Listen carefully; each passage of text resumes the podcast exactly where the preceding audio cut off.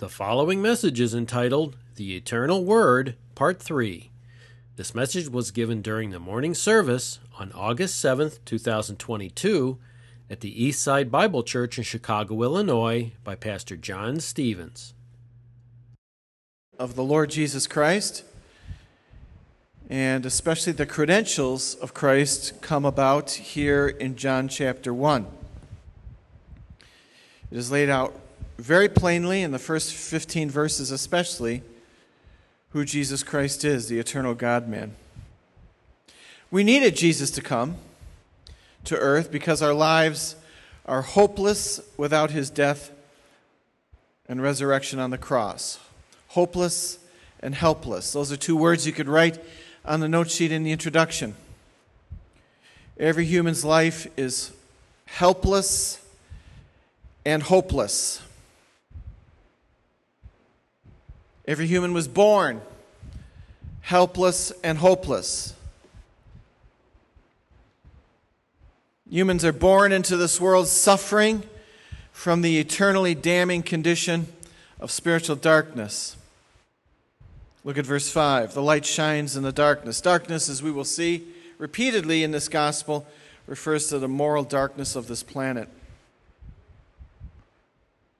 And so, what you have here is the hopeless condition of humanity in verse 5. Completely dark. An outside source has to shine into the heart of a human, otherwise, it is hopeless. This must be thoroughly grasped for us to understand why the eternal Word, Jesus Christ, had to come to pierce the darkness with the light of His salvation. And not only is man hopeless, as you wrote down, but he's helpless. Look at John chapter 15.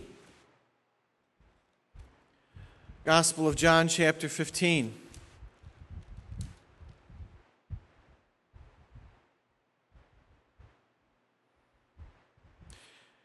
Notice verse 5. John 15, verse 5.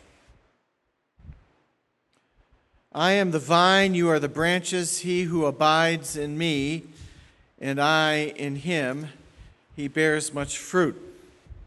Only true believers abide. The word means to remain. Abiding and fruit are mentioned throughout this passage in John 15 from verses 1 to 17. It's a treatise on what a true believer is. Nowhere in this passage of John 15, verses 1 to 17, is profession of faith a fruit.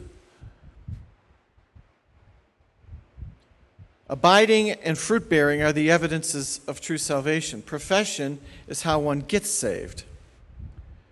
Fruit and abiding are the evidences of conversion. You and I have probably run into many a believer in and out of our church, and you say, How do you know that you're saved? Well, I received Jesus as my Lord and Savior. That is not a fruit. That is how you got saved. It is wrong to ever attest to yourself, to the Lord, or to others that the proof of your conversion is your profession.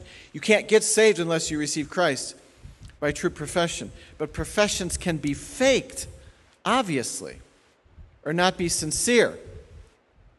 And so, what Jesus lays out in John 15 is the twofold evidence that one is truly saved abiding or remaining, and fruit bearing. And in verse 5, he talks about both. I'm the vine, you are the branches. He who abides in me, and that's the remaining, fourth time it's used in, in this chapter. He who abides in me and I in him, he bears much fruit, fruit bearing. For apart from me, to be apart from me means that you aren't saved. It is impossible for someone to be a branch attached to the true vine, Jesus Christ, and be called as a true believer apart from me. You cannot. This is an evidence of security. You cannot be separated from Jesus Christ once you're truly saved.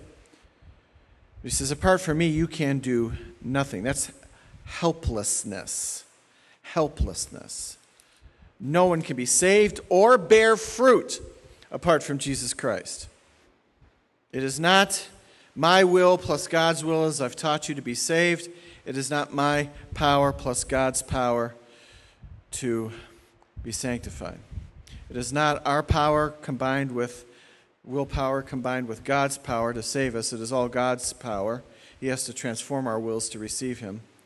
And it is not my willpower plus God's willpower that sanctifies us. That's, as Galatians chapter 3, verses 1 to 3 tells us, is inherent legalism. He points out right here in verse 5, talking about true believers, that true believers can do nothing apart from the presence and power of Jesus Christ. So back to John 1. Hopeless. The darkness, verse 5 of chapter 1, does not comprehend the light. Hopeless. Look at John 1 5. The light shines in the darkness, and the darkness did not comprehend it. There is no ability to either overpower or understand the light of Jesus Christ apart from the enabling enlightenment of God Himself. Man is hopeless. Watching a Rifleman episode last night, and uh, that's from the 1950s, and Lucas McCain gave his philosophy, which was very true of the United States back then, that uh, he found there's good and bad in every human. Not true. Humans who are unsaved can do good things, but man is not dualistic. He is completely darkened to the light of Jesus Christ. He's unified in his darkness, and he cannot comprehend it he is hopeless. There's no ability to understand who Jesus Christ is. This is one of the great concerns, as you know, I have for professed believers in church. And more than a few in our own church, frankly, sadly, currently, who cannot seem to ever comprehend the Word of God. It's a complete mystery to them. They can read verses and never understand it. That is not what the light of Jesus Christ does to the mind of a true believer. Notice darkness, unsaved condition in verse 5, is a mark, is marked by lack of understanding. It is one of the great tells that a person is a false believer who cannot understand or explain the Word of God. Hopeless. And as we just saw in John 15, completely helpless. To not have Christ in the life, there is no hope. And so in John 15, he goes on to say in verse 6 that you have to abide in Christ as an evidence that you are saved. So abiding and remaining. So let's count this up. Is profession an evidence of conversion? No. Why? Because someone can be professed believer and be saved or unsaved. So that doesn't tell you anything. Now, if you don't make a profession, you're not saved. But profession does not mean you're saved. So, can we completely remove that off the table? If there's anything in your mind that says, Well, I know I'm saved because I received Christ, wrong. That's not how you know you're saved at all. We understand that? Why? A false believer can make the same prayer and not be saved. Right? Okay. Church attendance is not an evidence of conversion. Church attendance is mentioned nowhere in the New Testament. There is no command in the New Testament to attend church. You know that, right? Yes? No? Okay. So, church attendance, we take that off the table. So, coming in here this morning, we could never say, Well, I know I'm saved because I've received Christ. I prayed the prayer of salvation, and because I love coming to church. Remove those completely from the table. Those don't prove that you're saved and I'm saved at all. Preaching sermons doesn't prove that I'm saved. You can serve at church and be an unbeliever, though you can't be truly saved and never serve at church. That's impossible. According to 1 Corinthians 12 to 14, one of the evidences of God's grace working in us is that we use our spiritual gifts. So you can't be truly saved and not serve, but you can be unsaved and serve. Did you catch that? You, can be, you cannot be truly saved and never serve with your gifts, but you can be unsaved and serve. We can fake conversion by profession, by attendance, and by service. Both believers and fake believers can make profession, attend, and serve. Then how do we know we're saved? We just saw it in John 15. Abiding and fruit bearing. Those are your major evidences. No unbeliever can do those two. No fake believer does those two. All humans born, in verse 5 of John 1, are born into moral darkness. They are hopeless. They can't comprehend the light. They cannot. And as we saw in John 15, they are helpless because they're apart from Jesus Christ.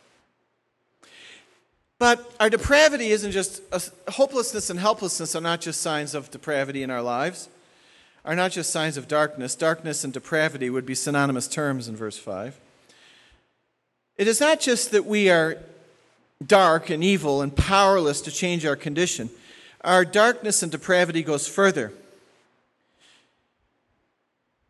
And when we go further into the issue of whether we are darkened or unsaved or not in this planet, we have to get into the issue of rebellion. Write it down.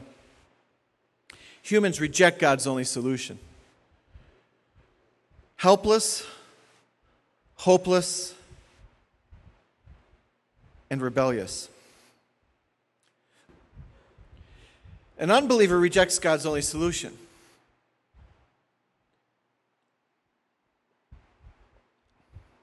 I was talking to a coworker again about the Lord.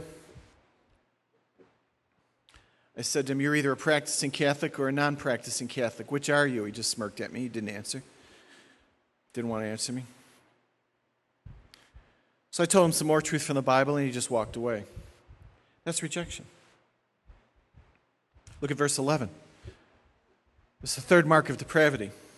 Came to his own, and those who were his own did not what? did not receive him. It's rebellion. We saw that Sunday school lesson. Hophni and Phinehas did not listen to who? Pardon? I can't hear you. His fa- not his father in heaven. Eli did not listen to Eli. Obviously, they didn't listen to God in heaven, but they refused to listen to their father because God wanted to what? kill him. It is actually, and this is what Randy was saying, this is an excellent point, and it comes up with verse 11 here. Rejection of truth when it is taught to you and the heart is hardened to it is a sign of divine judgment. That's verse 11. Those were his own did not receive him. This is rebellion against truth to be saved, and certainly professed believers can rebel against the truth to be sanctified. Now, two, two Sundays, two months ago, I, uh, last Sunday on the first Sunday of the month, I did a topical series. But two uh, months ago, on the first Sunday of the month in June, I focused on this truth of depravity in verse 11 as an introduction to this gospel that we're still continuing, an introduction. The supreme mark of an unbeliever is lack of comprehension and an unwillingness to receive. Those are two essential marks of someone who's lost lack of comprehension, verse 5, unwillingness to receive, verse 11. And when those occur as a professed believer under the Word of God being taught to them as Christians, lack of understanding and lack of reception, those are telling signs that a person's a fake believer. The Word of God to a true believer brings, the Spirit of God brings the true believer under the powerful moving effect of the Word of God, read or taught to them. Brings them to conviction, brings them to action. And when the true believer is brought under the power of the Spirit, when the Word is taught to them, to respond and to receive, then abiding and fruit bearing takes place in John 15. So, this lack of comprehension, verse 5, lack of reception, verse 11, are marks, telling marks of the Spirit of God not working in an unbeliever. So, that's why we pray that the unbeliever will be open, opened by the Spirit to the gospel. It is not because we don't say everything right that a person doesn't get saved. It is because they do not comprehend verse 5 and they do not receive verse 11. Their condition is helpless and hopeless. For backslidden or rebellious family members or friends, it's the same thing. We pray that they would understand and receive. Verse 5, verse 11. There can be no transformation or restoration unless someone who is claiming to be saved but in rebellion comprehends the truth that's being sent, sent to them through the word taught or read, and they then must receive it with the will. Verse 11. Receiving is obviously not a verbal reception, it is the will. In the mind, the decision making accepts. And this is because man is darkened and he is hopeless. Ephesians 4, still in the introduction. This is why Jesus had to come. He didn't come for good people, he didn't come for people who had self worth. Man is corrupt and lost. Ephesians Paul gives us a defining description of this darkness. Ephesians chapter 4. This is our society today. Ephesians 4.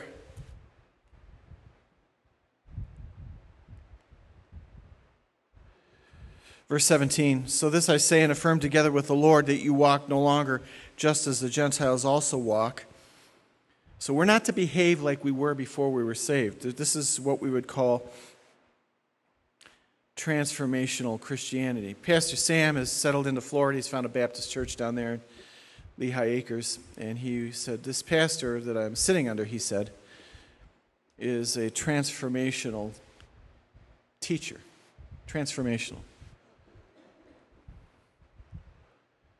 Well, that's good because every Bible believing pastor and teacher is supposed to teach transformation. We're supposed to be different than we were. Okay. One of the primary marks of a Catholic is they claim to believe stuff and it never transforms them. You ask a Catholic, any Catholic on this planet, how has your Catholicism changed your life? They won't know what you're talking about.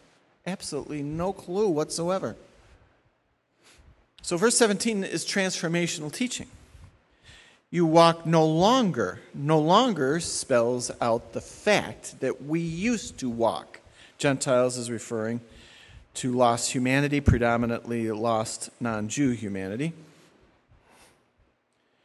You're not to walk like they did. And then he describes what an unbeliever is futility of the mind, absolutely foolish in their mind. Then he defines that. Verse 18 darkened in their understanding. There it is hopeless, helpless. They're darkened, just like we saw in John 1 5. And then we see the uh, apart from issue, the apart from issue. Remember that in John 15 5? Apart from me, you can do nothing. Well, the next phrase in verse 18 is the apart, the separation. Excluded from the life of God. That's the powerful, life changing truth. Because they're helpless, they don't comprehend, they're ignorant and why are they ignorant? Because they're hardened in their heart. That's a terrible thing to be hardened. It speaks to callousness, an inability to receive truth where it is convicting. This is where you and I, as believers, should be saying this. When was the last time I, as a professed believer, received word read or word taught that convicted me of sin and motivated me to change. Not just feeling guilty. Remember, unbelievers feel guilty. Guilt alone is not a mark of conversion because unbelievers can feel guilty. It is guilt that leads to repentance. Hardness is the mark of an unbeliever. Okay?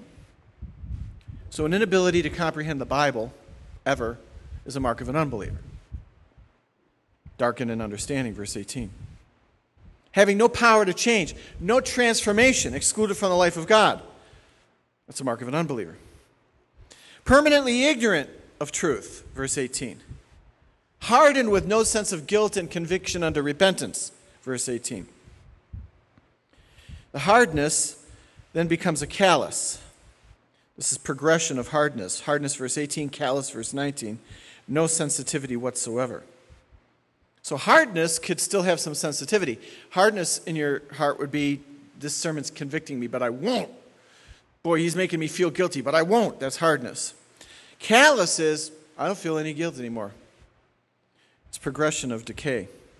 So then, when that happens, they give themselves over to sensuality for the practice of every kind of impurity with greediness. It all starts up in verse 18 with darkened minds that do not understand.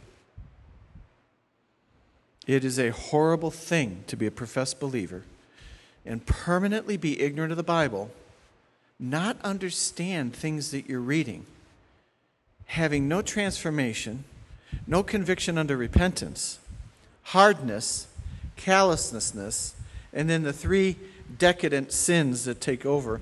Giving themselves over is the Greek phrase in verse 19 for decadence. Decadentia sounds in the Latin just like it does in the English, decadentia.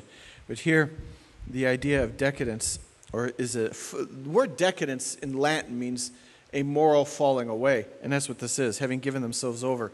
They are abandoned to sensuality, impurity, and greed. Those are the three marks of our society right now. We've been abandoned. When those are in a person's life, they're already under judgment. This is total rebellion. Hardened and refused to accept truth. In contrast, verse 20 of Ephesians 4, you did not learn Christ in this way. We came to Christ and it transformed us. Back to John chapter 1. No wonder we needed Jesus Christ to intervene. This, this that we've been studying again this morning is the description of every unbeliever. It doesn't matter whether they are a professed believer or an outright pagan who's never darkened the door of a Bible believing church. Let's count up the wreckage. John chapter 1, verse 5. Can't understand truth at all. Can't. This is not an educational issue. You need to understand this. I've run into countless believers who I don't read very well, I don't understand very well, this is just the way I am. No, that's an unbeliever. The power of God overcomes any human mind to be able to comprehend the truth of the word. To not comprehend is not an educational issue, it's not an IQ issue. To not comprehend in verse 5 is a moral darkness issue. And only that. Unless one is a complete mental vegetable, mentally impaired to the point where they can't even to comprehend their surroundings, can't bathe themselves, can't do anything because they're completely gone. And there are certainly these type of brain damaged and dead humans that are born in such impairment. That's not what I'm referring to. So, please notice in verse 5. And all of us need to be warned of this severely. To not comprehend truth means one is not saved. Are we clear on that? Darkness, moral darkness, prevents understanding. Okay? Wreckage number two rebellion, verse 11. Helpless and hopeless because they will not receive, will not truly receive Christ as their Lord and Savior. So we have ongoing ignorance of God's word among the lost that we saw in Ephesians 4. We have uh, unrepentant minds in verse 11. We have incredible forgetfulness back in Ephesians 4, not caring about retaining the knowledge of His Word. So when we go back to the issue of profession of faith on a communion Sunday, the Bible demands that we examine the condition of our minds to see if there's conversion. Service doesn't mean you're saved. Attendance doesn't mean you're saved. Profession does not mean you're saved, or I am. We have to look for these evidences of comprehension, verse 5, reception and willingness, verse 11, knowledge of the truth that grows in a mind that's been transformed, abiding in John 15, fruit bearing in John 15. These are the evidences that one is truly believing and truly saved. If we were to go through the churches that are Bible believing in our world today and confronted every professed believer, we would find a total battlefield devastation in our churches of believers who made a profession and hang everything on that they received Jesus without examining for these evidences. The overwhelming number of individuals in our churches are going to hell having proclaimed Christ still as Lord and Savior. That was Matthew 7 that Randy had us read this morning. Not everyone who says, Lord, Lord, will enter the kingdom of heaven. The way is broad that leads to destruction. The way is narrow that leads to life. That means many will say, Lord, Lord, but they don't get saved. They're not saved. It's much akin to someone who's physically very ill and they refuse to accept that they are physically ill. They finally go see a doctor, but they don't like the advice that's given. The tests show on the scan, the MRI, that there is something very wrong internally. And they laugh at the scan and reject it.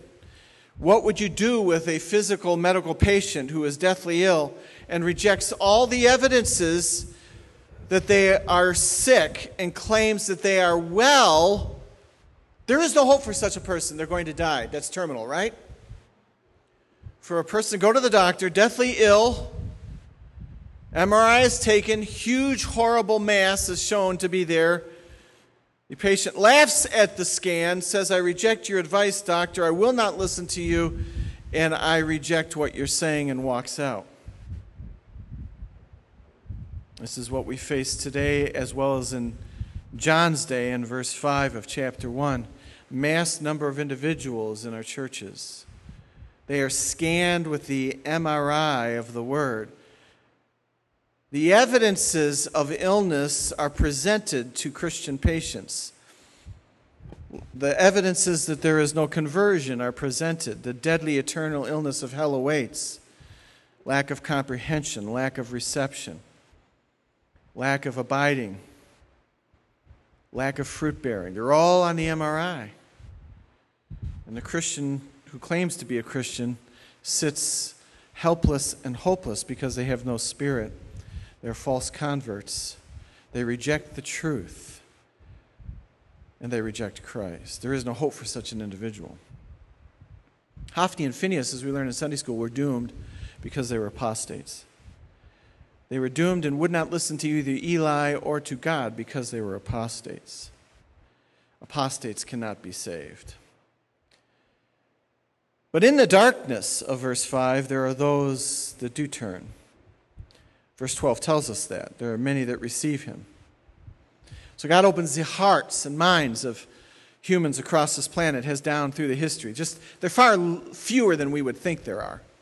We've just been duped and conned by the massive numbers of professed believers in our American Bible believing churches, but that's, that's insidious. The number of true converts has always been very few and far between. The many in verse 12 isn't speaking to a majority, it just speaks to a plurality.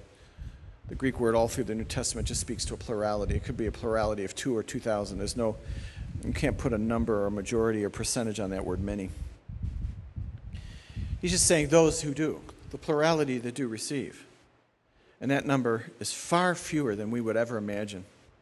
Our churches will be gutted, gutted at the second coming of Jesus Christ by those that are cast into hell who claim to be saved, who were professors of faith in Jesus Christ, church sitters, and servers, and they end up in hell.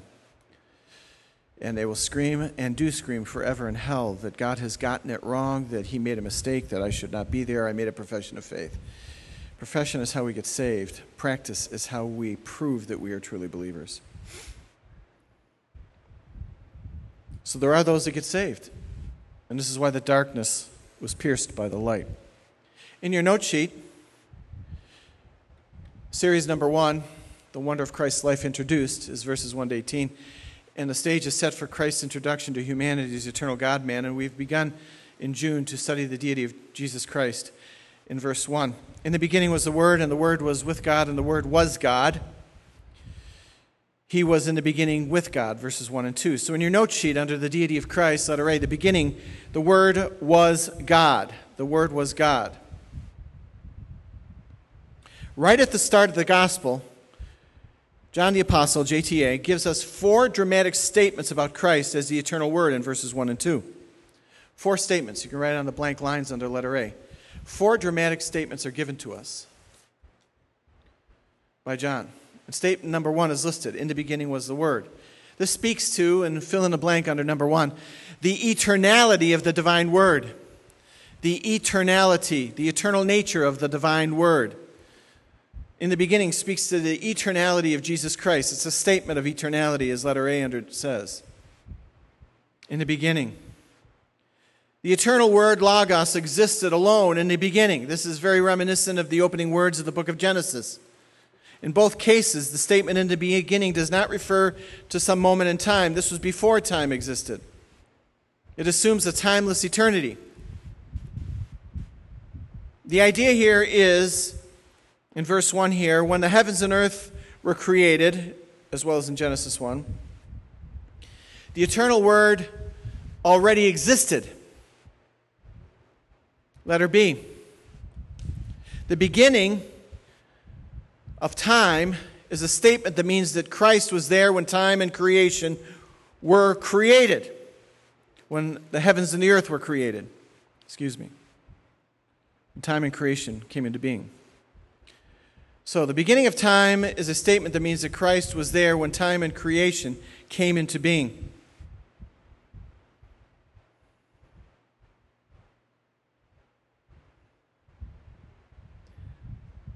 So, beginning refers to before time and creation came into being. And Christ comes on the scene, moving into time and space to take a human body. Number one, under that, realize this important point Christ was already in existence when the heavens and earth were created. It's a transcendent statement. In the beginning was the Word. It doesn't mean that he came into being at creation, it means that he was there already. That's why letter B says the beginning of time is a statement that means that Christ was there when time and creation came into being. He already existed in the beginning.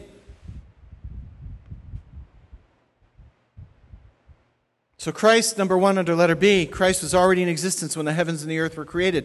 That means he could not be a created being. Why? Time began with creation of the physical universe. Therefore, anyone who existed before time and creation is eternal, a non created being. Number two under letter B, let's focus in on this word beginning, arche. It's a quality term. Write that down quality. Quality and sense, not temporal, not time related. Figuratively, to the initial starting point that always existed. Or what comes first is another way of putting beginning. What is chief or foremost? Priority is a good word for in the beginning. Has the priority. What always existed and had the priority was the Word. What had preeminence before time and creation. What is chief? This is what beginning is referring to. It's not choosing a period of time, AD or BC. It's referring to a starting point of eternality that existed before creation. God and Christ existed before. They were preeminent, they were foremost, they were the supreme priority of existence before creation. And on the backside, was is the verb to be. In the beginning, was. This means always was. Imperfect active indicative is the way to define the grammatical structure of the verb. Parse and define, we, define, we decline nouns and we parse verbs. To parse a verb means to split it up into its working parts, tense, voice, and mood. It's imperfect, always was in the past, active. It is currently now, indicative that is a state and reality that currently exists. Jesus Christ, who is the Word, as we will see later on in this chapter, Christ is defined as being the Word here, had a continuous, timeless existence going all the way back. In the beginning was the Word. So, in the beginning of what? Quality, priority, existence, God and Christ always were. Christ was the Word. So this verb construction is different from verse 3. In verse 3, it says, All things came into being through him. That's creation. There was a starting point. See that in verse, chapter 1, verse 3? Came into being. Do we see that?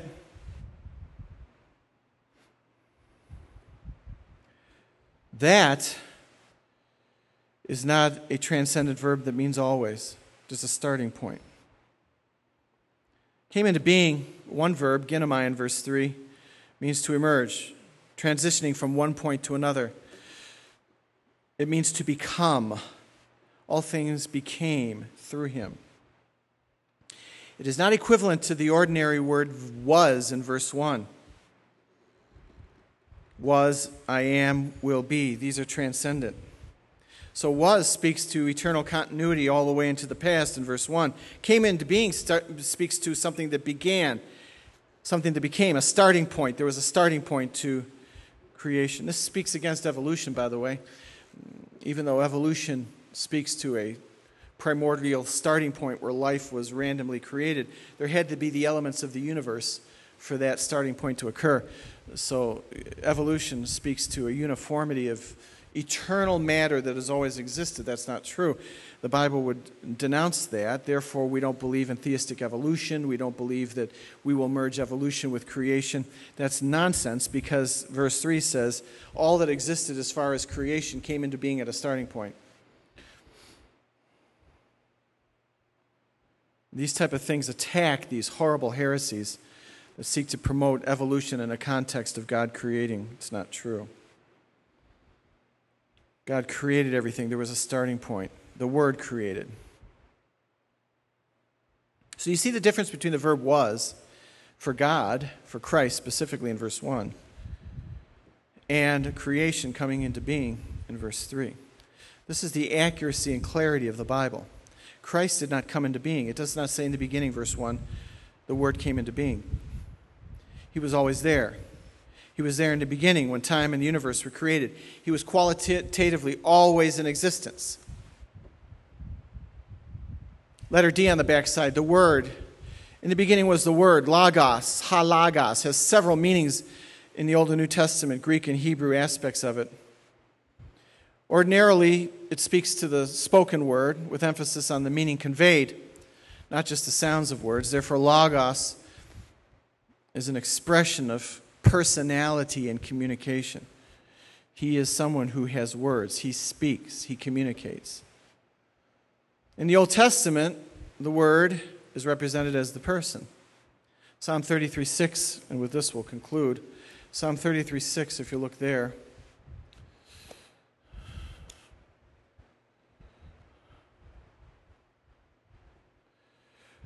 By the word of the Lord, the heavens were made and by the breath of his mouth all their host. Psalm 33 6. By the word of the Lord. The Greek translation of Psalm 33, verse 6, the LXX as it's called, it's the oldest Greek version of the Old Testament. Traditionally, it was said to have been translated by 70 to 72 Jewish scholars at the request of Ptolemy II. Most scholars believe that only the Pentateuch was completed in the early part of the third century BC that the remaining books were translated of the Old Testament in the next two centuries over time. But the Greek version uses logos here. By the word of the Lord were the heavens made, their starry host by the breath of his mouth. So your number one there says the Greek translation uses logos. It is the word of the Lord. It is a logos of the Lord. It is the breath of his mouth. It is he, his word is who he is. That's the point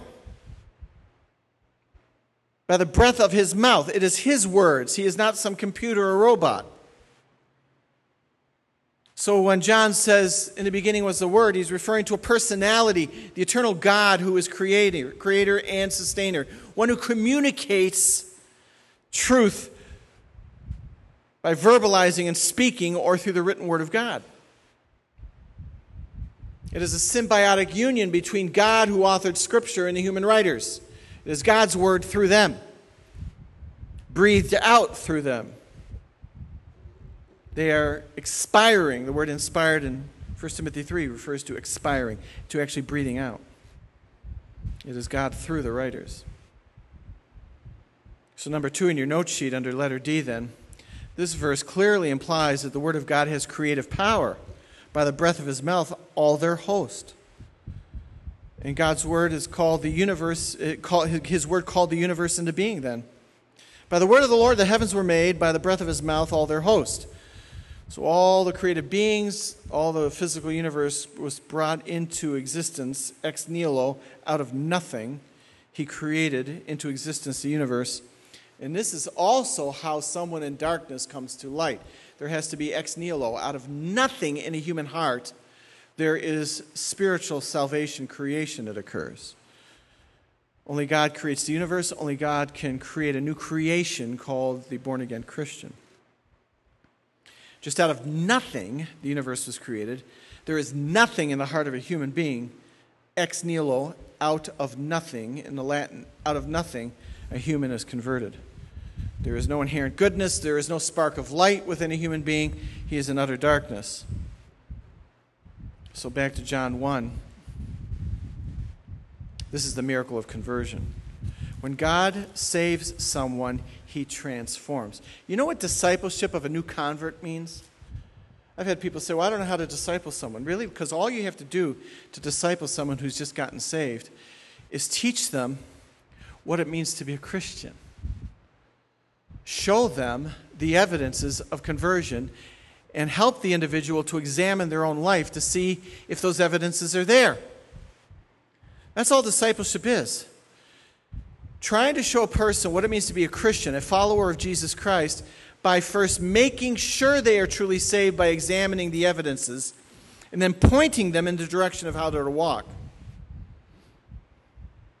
Because when Jesus Christ saves someone, the eternal Word, the same word in Psalm 33 that caused creation to take place, this is the Word who comes into our world here in verse 5 of John 1 pierces the darkness, verse 9, true light coming into the world, enlightening us. This is ex nihilo, this is creation. We can't convert anybody. You no more can create matter with the power of your mind or hands or words. You cannot save a soul. We do not convince people to be saved. We give them the Word of God, and it is the Spirit who creates the new nature and who converts out of nothing.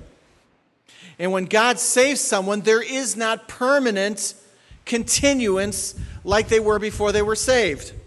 That's impossible. There is no such thing as a professed believer who is never transformed. What God creates, He empowers, He shines light in verse 5. So, number two, this verse clearly implies, back in Psalm 33, that the Word of God has creative power. And God's word called the universe into being. And this is how a person is saved. There is no hope without Jesus Christ. It is not belief in God that saves. A person must be saved believing in the Lord Jesus Christ. So the Spirit of God, right here in verse 1 of John 1, through John the Apostle, is obviously seeking right up front to make sure we understand the very credentials of our Savior, who is the head of our Christian faith, right here in verse 1. This is brilliant divine teaching on the essence of the incarnation of Jesus Christ. Jesus Christ is the pre existent one in verse 1 with full divine word power to create. Full divine power to create. Tenney, the great Greek scholar, said this To the Hebrew, the word of God was a self assertion of the divine personality. To the Greek, the formula denoted the rational mind that ruled the universe. John, here in verse 1, is asserting that the Word is the source of all that is visible and came before the totality of the material world. only that God who created the world, Jesus, is the only one who can save the human soul then. The one who was in the beginning as the creative word in verse 1 is the only one that can open the heart of an unbeliever who's hopeless, hardened, and helpless, can open that mind to receive the truth. So, what do we do? We pray for the lost. We witness to the lost, knowing it is only the creative power of the eternal word that can save. We witness to them and we pray for them. That's all we can do. That is all we're called to do, and we leave the power of God for saving souls. What do we do with those that are backslidden in the church, that don't live for the Lord, don't show fruit? Same thing. All we can do is pray for them. All we can do is witness to them the truth of what true conversion means and rest in the creative power of God to enlighten a backslider to return to Jesus Christ. With heads bowed and eyes closed, this table is for any here that show evidences of conversion. Profession without possession is a false conversion. Strip away right now from your own life, with heads bowed and eyes closed, strip away the three things that do not prove that you're saved. Say to yourself, like I would say right now, John, how do you know you're saved? It is not because I made profession, it is not because I attend church, and it is not because I serve. Those are not the evidences. So, dear believer, before me, those partaking of communion this morning, claiming to be saved, if you strip away your profession, your attendance, and service past or present, what evidences are in your life that are biblical that prove that you are a believer worthy to partake of communion right now? Guilt over sin is not enough. Guilt unto repentance is enough. Growing faith in the Word, growing understanding and comprehension of the Word, growing empowerment to obey the Word abiding in Christ, growing and continuing. If backsliding, I return quickly. Fruit bearing. Examine your life. This table is for anyone who is a believer who's made profession. You can't get saved if you don't ask. But secondly, this table is only for those that are saved and are showing true evidences of conversion. Let us take the bread together and with heads bowed, take a moment to reflect upon your life, look for evidences, repent of sins known, and then at your leisure, when you have done that, looked at your own life, examined for evidences of true conversion, and repented of known sins then publicly yet privately, together yet individually, in your own timing, given a few minutes now of silence, when you are finished before the Lord quietly examining and reflecting, then partake of the bread. Father, your word tells us that we are to examine continuously to make sure we are in the faith. 2 Corinthians 13 certainly tells us that. Hebrews repeatedly tells us that we are to beware the hardening that occurs for those that are fake. It would be, I suppose, Lord, easy for us if it was written in your word that no one could possibly pray a prayer of salvation who then would not be truly saved. in our carnality, we'd, we'd love to have a verse like that, where we would literally be unable to verbalize in prayer the request for salvation unless it was genuine. The words would not form in our mouth. We could try as hard as we wanted to to say, I repent and receive Jesus, but if your words said that, that anyone who makes profession will always be saved, then it would be impossible for any human to verbalize the gospel to be saved.